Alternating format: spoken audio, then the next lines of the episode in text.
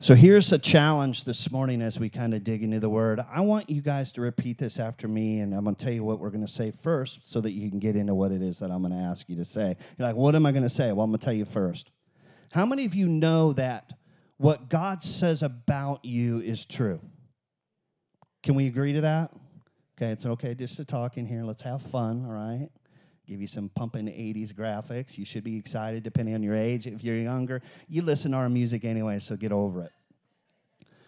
So, here's what I want you to say I am who God says I am. Simple, right? So let's do it together. I am who God says I am. That's good. One more time, like you really mean it. I am who God says I am.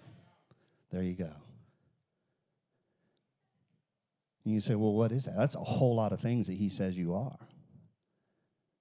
But we've been talking about this whole faith thing, this, this journey that we're on, and, and, and I really thought, you know what? Here's the deal. If we understand who God says we are, our troubles in life will be less frequent or less severe because we understand the promises that are for each one of us. If God says that I am free, I am truly free. If God says I am saved, I am truly saved. Am, uh, if God says that I am, and it does, say I'm a child of God, how much does my Heavenly Father love me? How much does He love you? So we've been talking about heroes of the Old Testament. We love a hero story, right? And I don't know about you, but I'm into the Marvel stuff. Loved Superman. My favorite was Spider-Man growing up. We love the story of the hero. We love to hear the story of accomplishment, success, winning stories. We love when the hero sweeps in and and and just and just does his thing. He what? Saves the day. But here lies the problem. The title hero signifies, in some way, at least in my mind, superhero.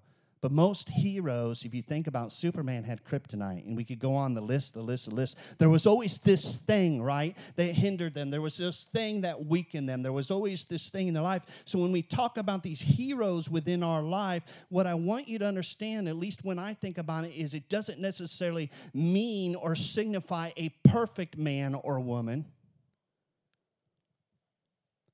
It doesn't mean that this person is incapable of making a mistake or doing something remarkable or great. It means that they're just maybe normal but we didn't hear the backstory. Every triathlete, every person, we're watching the Olympics, these people have put in hours upon hours, years upon years. I was watching the hurdles the other day, and it exhausted me just watching them prepare for it as they took 10 minutes. And they would say often, and we wouldn't see this, well, this is their second attempt. Why? Because someone got down on the line and they went early. And I don't know about you, but if I've been preparing for five years, I'd be talking to that individual like, seriously, stop, let's get this over with.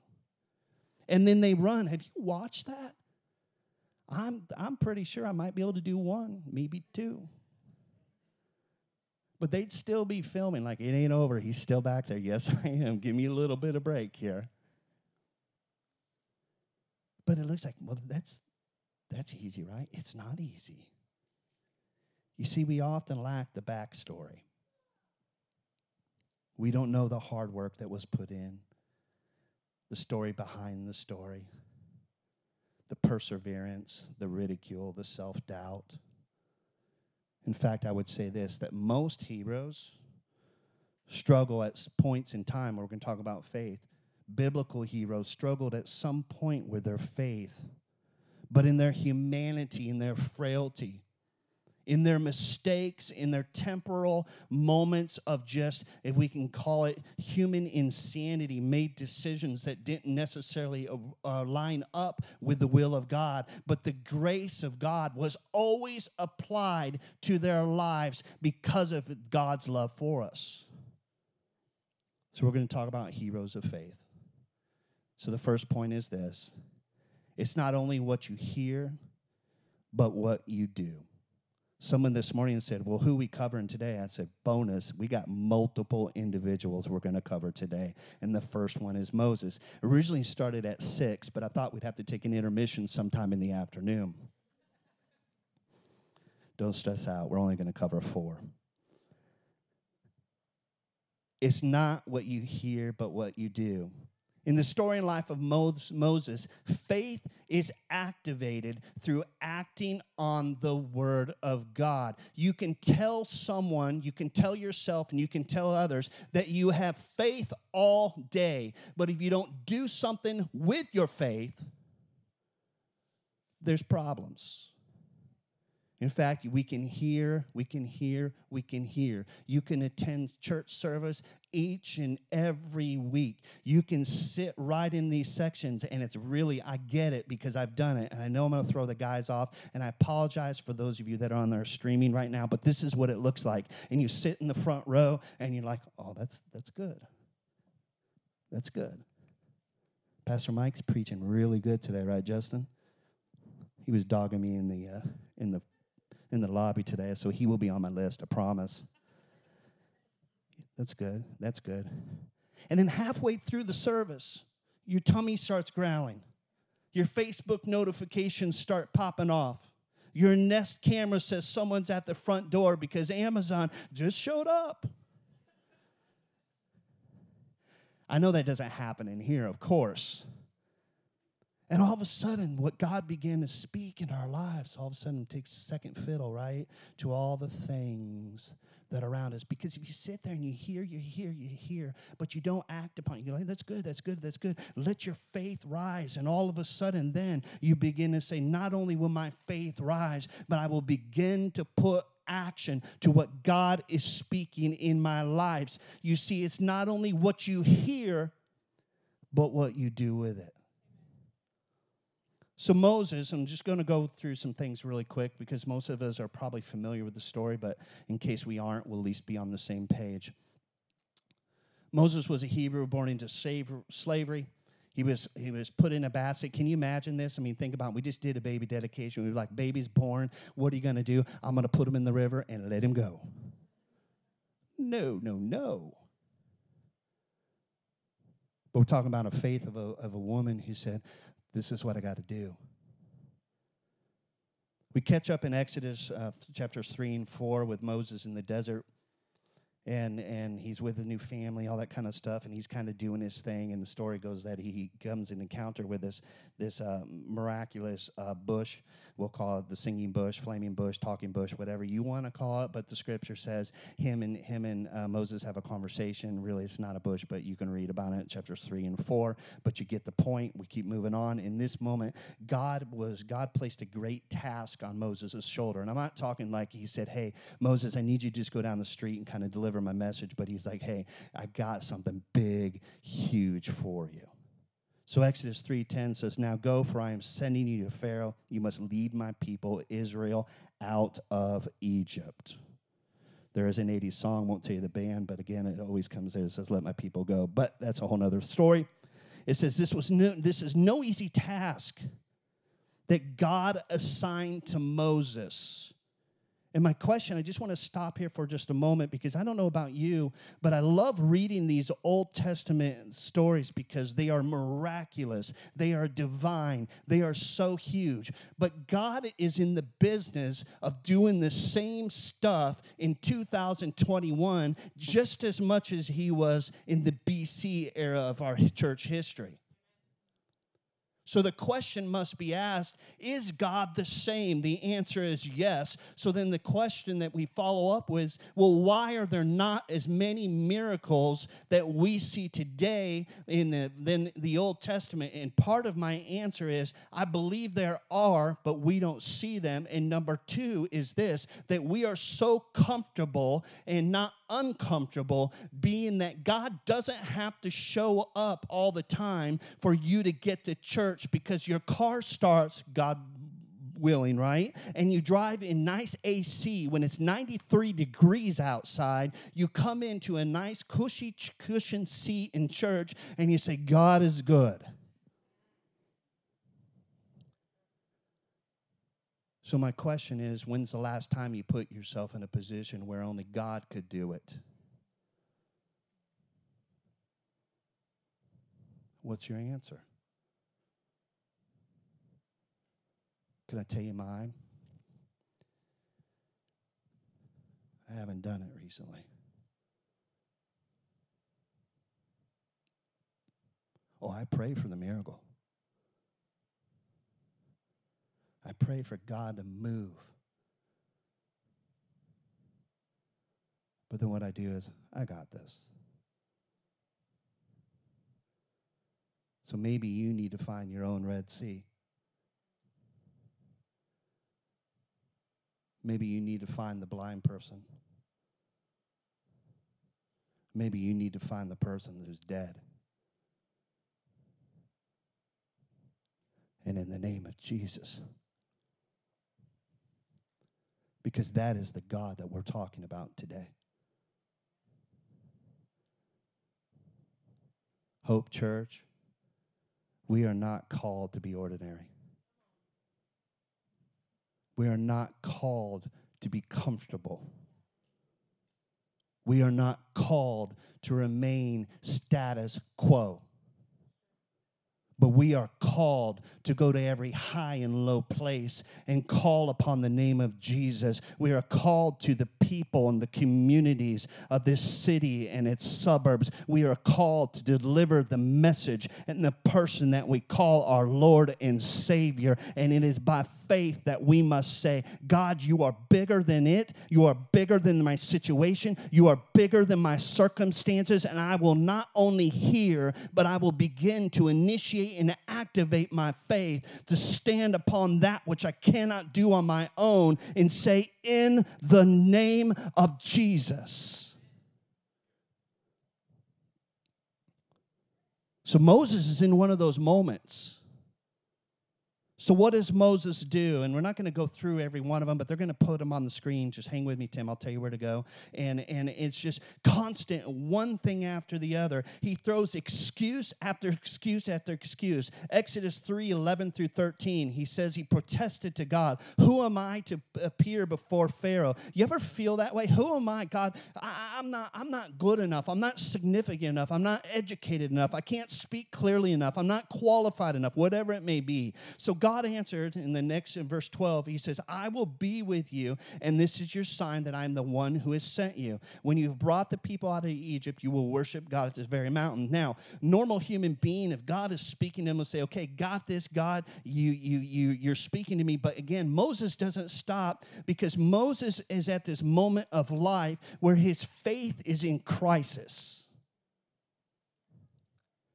So Moses protests in verse 13, it says, If I go to the people of Israel and tell them, The God of your ancestors has sent me to you, they will ask me, Well, what is his name? Then what should I tell them? What he's wanting is an answer that will satisfy the uncomfortableness within him. He wants an answer that is fully good and bona fide, verified to the point that he says, When I go, if I go, I want to be successful and I don't want to be ridiculed and I don't want to be uncomfortable in this moment. You tell me what to say, but I need you to think about this answer a really long time because I need it to be right.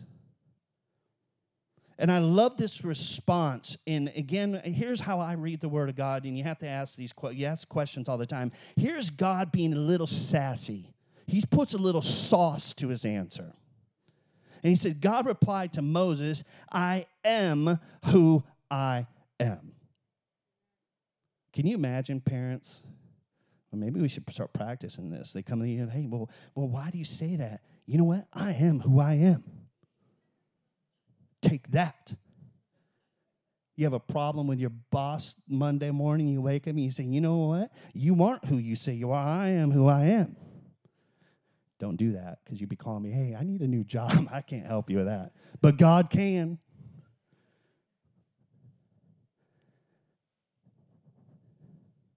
He says, Say this to the people of Israel I am has sent me to you. I take that as a little bit of sassy, a little bit of sauce. And what he's saying is this you know what? I've already given you the answer. If you need more, you tell him who I am. I am who I am. And you know, in essence, here's what he's saying. You look at the further scripture, he says, Say this. He, I am who I am is the God of Israel. I am who I am is Yahweh. The God I am who I am is the God of your ancestors. I am who I am is the God of Abraham. I am who I am is the God of Isaac and of Jacob has sent me to you. This is what my eternal name, my name to remember for all generations. You see, Moses lost sight of who God was. Moses was more concerned, I want you to hold on to this. Moses was more concerned about what others thought rather than focus on who he knew God to be. And it wasn't like God didn't show up in Moses' life earlier. I mean, some of you feel like you've been walking the desert and you're like, Where are you, God? Moses had God walking alongside him the entire time. I'm like, Come on, Moses. So the truth is this God didn't need to remind Moses who he was for his sake. Moses needed it, the reminder for him. You see, his faith was being tried. What if they don't believe me? What if they don't believe you sent me? What if I'm scared? What if I don't speak? All those kinds of stuff. When we pick up the story in Exodus chapter 4, verses 14 through 16, it said the Lord became angry with Moses. I'm not going to read all this, but then here's the thing that I love about it. He's like, fine. You, you know, Moses is like, well, what if I can't do it on my own? Well, you, okay, fine. You need somebody. Well, Aaron can go with you. I mean, that's our God. Gracious, almost like maybe too much. I don't know. He says, You know, he was delighted to see you. Talk to him and, and put the words in his mouth. I will be with both of you. And he will speak, and I will instruct you both in what to do. Aaron will be your spokesman. You see, what Moses didn't get is this Moses did not get that it was really not about him at all. It's not. In fact, can I challenge you to think about whatever circumstance, whatever situation, whatever crisis of faith that you have this morning is not about you. It's not. You say, well, what, what do you mean? You don't understand what I'm going through. You know what? I don't because I don't know. I'm not going to pretend to understand and, and say, well, I've walked through walked in your shoes because I have not walked through your shoes. But what I do know is this the only way that Moses could do anything that he did was because of God's strength and God's provision. It wasn't about him, but it's all about God. So, whatever thing you're going through in your life, whatever thing you're believing God for, it's not about you, but it's about God working in and through you. You see, slowly God is shifting Moses' mind to see that not only by God's grace, would he be able to accomplish this daunting mission? You see, Moses needed to shift from fear to faith. And when you allow the shift to happen, doubt is replaced with peace. You guys with me? Okay. Because I don't know about you, but if you're standing in a God moment, we'll talk we'll, for a God moment or or a big thing that God's going to call you. Can we just use the word kingdom for this morning? So if you're in a kingdom moment, what do you do? You don't rest upon your own strength and your own abilities and your own intellect, but you say, God, this isn't about me, but it's about you. And through the grace of God, He says, I have sent you. And if He, he has sent you, then trust me, He will equip you. So let me ask you a question. If you never, if you never take what God has spoken and act upon it. Can you call that even faith?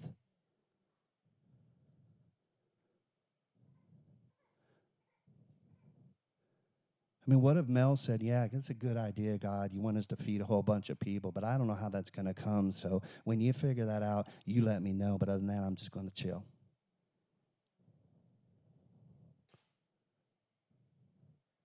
I know there are times, tell me if I'm wrong, Mel, but there are times you probably wonder where the food was going to come from.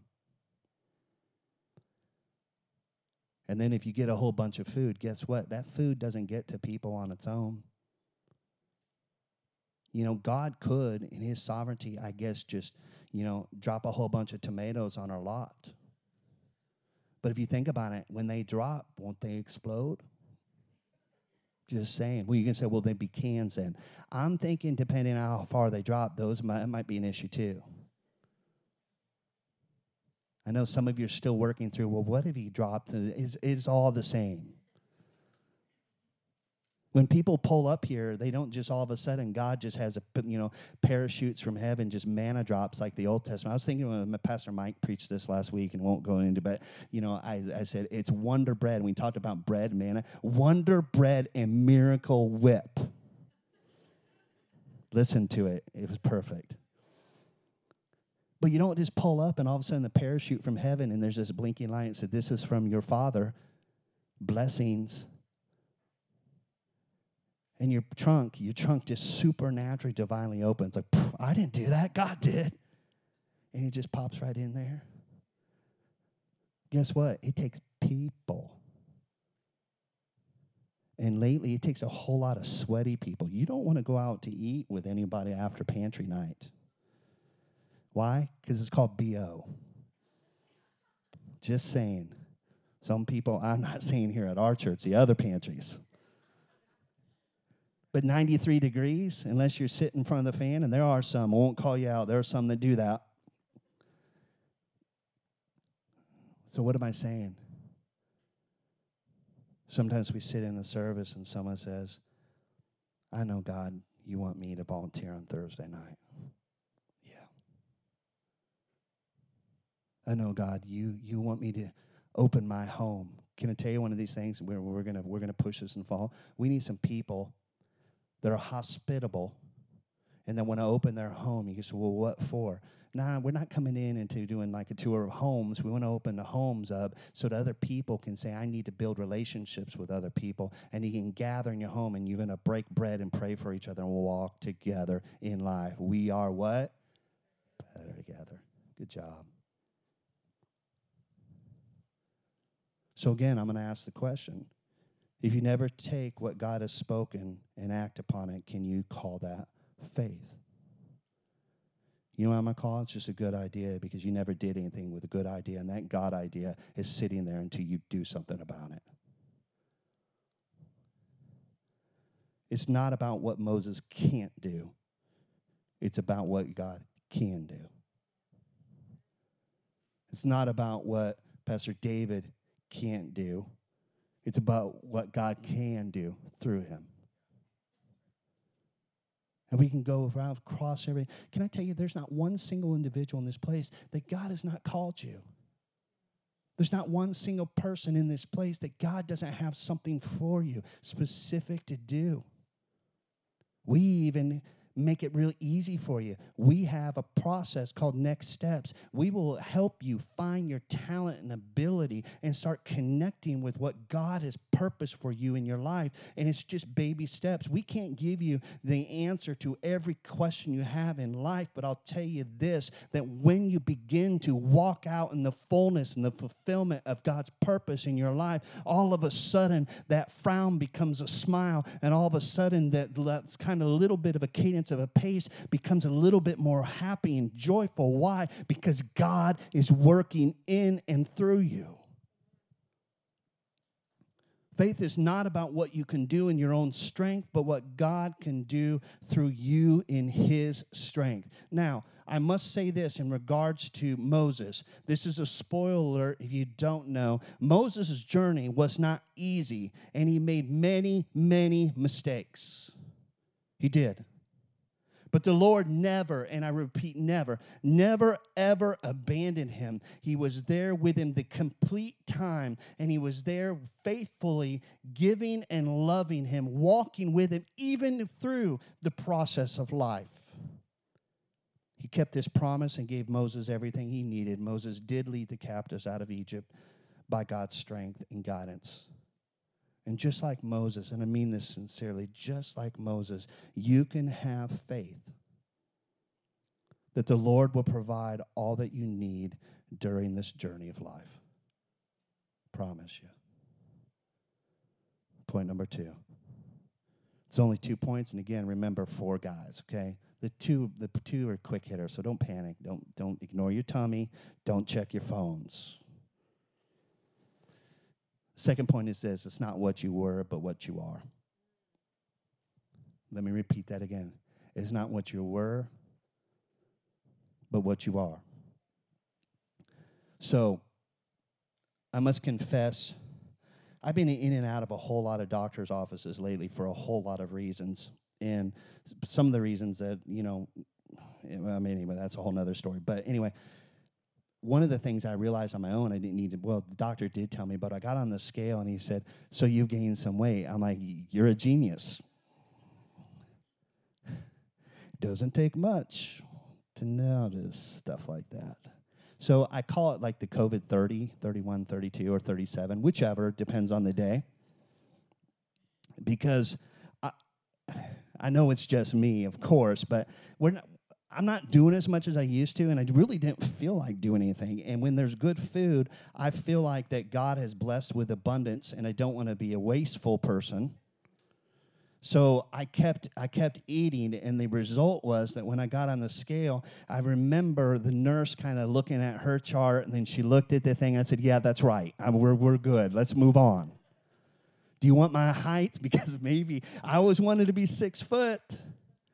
It's like, no, we're probably good there. I'm probably shrinking, you know, in the height factor. But anyway, that kind of happens with life. But again, I've gained some extra pounds. And the doctor's like, so what's your strategy in regards to that? And I said, on top of the strategy for everything else, I don't know. Eat less. He's like, hey, start there. That's for free.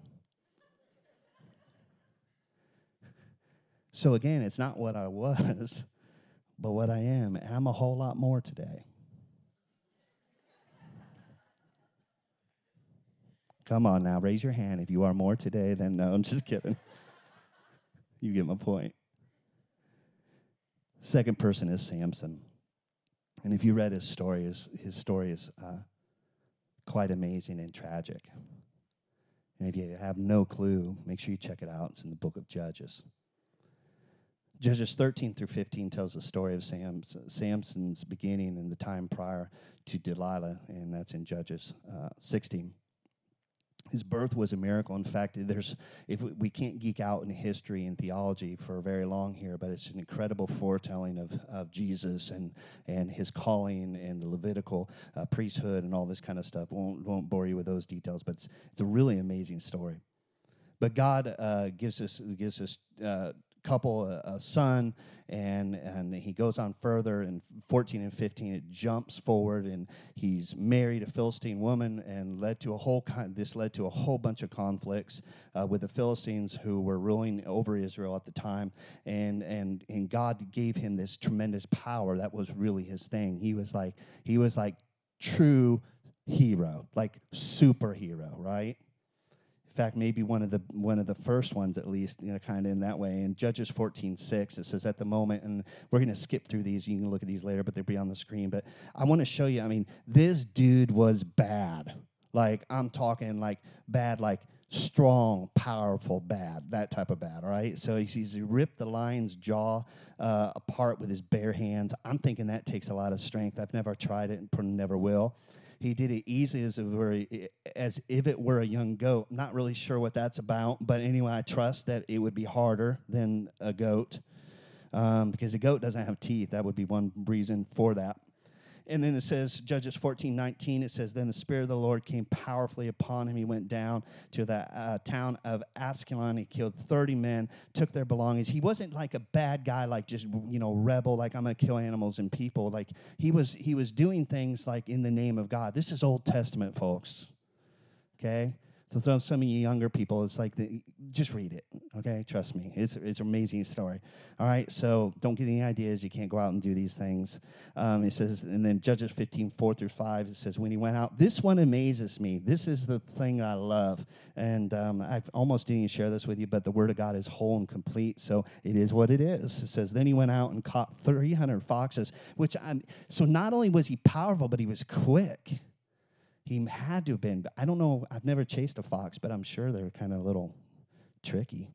He says he tied their tails together in pairs and he fastened a torch to each pair of tails. And I want to make sure that we are uh, kosher with any ASPCA in individuals or humane societies. We believe in all animals. In fact, there is a running joke around here do not feed the cats on this property all right? Because I'll tell you, one person around here doesn't like it at all. I won't tell you who that individual is. And then I'm the individual that rescues animals. It doesn't matter what it is. So then I'm up here overnight, taking it to my home with fleas and everything else, and finding rescuers throughout the city of Charlotte to take care of kitties, cats, and dogs. Do not do it because it stresses me out. Okay, anyway another note. He says he lit the torches and let the foxes run through the grain fields of the Philistines. Which you know that would mess them up because he's going to burn all their all their anyway, the grain. He said he burned all the grain in the ground, including the sheaves, and then cut, he destroyed their vineyards and olive groves. And then Judge, uh, just 15, 14 through 15, it says that um, the Spirit of the Lord came upon him powerfully, and he snapped the ropes of his arms that there were burnt strands of flax. He fell his wrists and goes on further. He says his father found the jawbone of a recently killed donkey, picked it up, and killed 1,000 Philistines with it, with the jawbone of a donkey. This dude was bad. And you say, well, like, what would like impact him and like take him to his knees? Well, let me tell you, it was that woman. It was. Because if you read about it, he had one thing in strength and he, he wasn't supposed to do. And what was it? Tell me. Don't cut his hair. And guess what? She cut his hair you can say, well, hold on, this is like faith, and we're talking about like like an Old Testament hero, right? We get there. So all his strength, all the ex- exploits, all the things he did, didn't necessarily equate in that moment to who he was. You can say, well, what ended up becoming of his life? That's that's the point where I want to get to. Hebrews 11 is also known as kind of the the chapter where it lists like this these people of faith, right? The big like if your name's there, like you're a golden, you're a big. So Hebrew 11, 32 through 34 says, How much more do I need to say? It would take too long to recount the stories of the faith of Gideon, Barak, Samson, Jephthah, David, Sam, and all the prophets. By faith, these people overthrew kingdoms, ruled with justice, and received what God had promised. Stop there for a moment. And received what God had promised them. It says they shut the mouths of lions. We know that story. Quenched the flames of fire and escaped death by the edge of the sword. Their weaknesses was returned to strength. They become strong in battle and put whole armies to flight. See, this is written about him even though he failed. This is written about him even though he made a mistake. I don't know about you, but this is a list of people who did some incredible kingdom things. But we know the story of Samson, and I just want to I just want to read some some of this, and this is just it's my, my digital version of the Bible in my hand here. These will not be on your screen, so don't panic for looking for them. Judges 16, verse 20, it says, Then she cried out, Samson, the Philistines have come to capture you. This is when his strength, this is when he got his hair cut, right?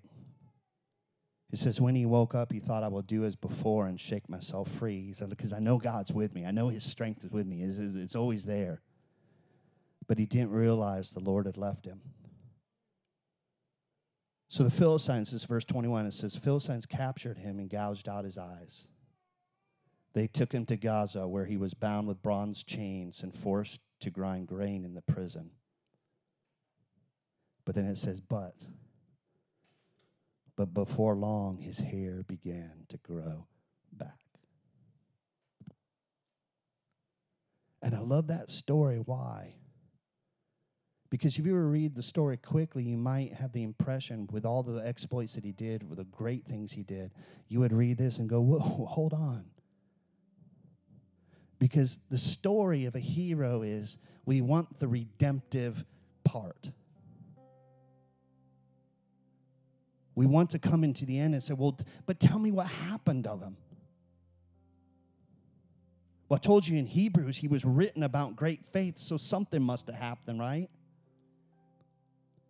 But there's something that I don't want you to miss. See, God placed Samson among the giants of faith, listing him name no less. And with God, I believe there are no mistakes. You see, faith is not concerned about your past, but your present. You take a look at Hebrews 11. Hebrews 11 doesn't list the men that had the cleanest records, for otherwise, David would not be on that list, nor the ones that never made a mistake. But Hebrews 11 is nicknamed the chapter, is not nicknamed the chapter of the perfect, but the chapter of the faithful. It lists those that were imperfect. But it is in this imperfection where our faith is initiated and activated. It is in our mistakes where the forgiveness of God not only survives, but it thrives. It's in our frailty where we are not weak, but made strong. You see, it's not about what you did, but what you do. Hebrews 11 is a list of those who believed in God's promises and who seek their praise from God and not man. So you say, well, tell me, Samson. All right.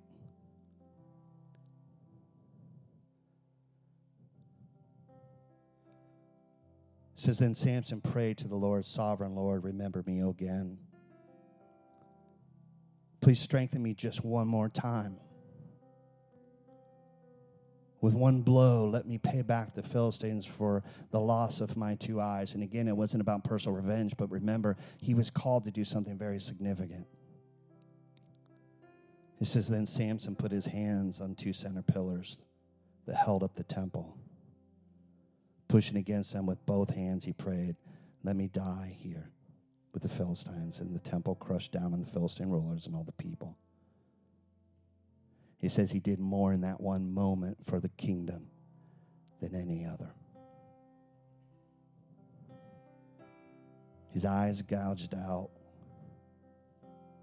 In his last moment, God showed up and said, I'm there. Romans 2:29 says, "No, a true Jew is one whose heart is right with God." And true circumcision is not merely obeying the letter of the law, rather, it is a change of heart. And hold on to that. It's a change of heart produced by the Spirit. A person with a changed heart seeks praise from God, not from people. You see, Samson, I believe, was caught up in what he got from people rather than that which he got from God. And if we're truly serving and working towards the things of faith in God, we got to get to the point that we're not concerned about man and mankind, but we're concerned about the things of God. And there will not always be praises on our shoulders, and there will do things behind the scenes, and they'll do, we'll do things that no one else will ever take notice of but God knows.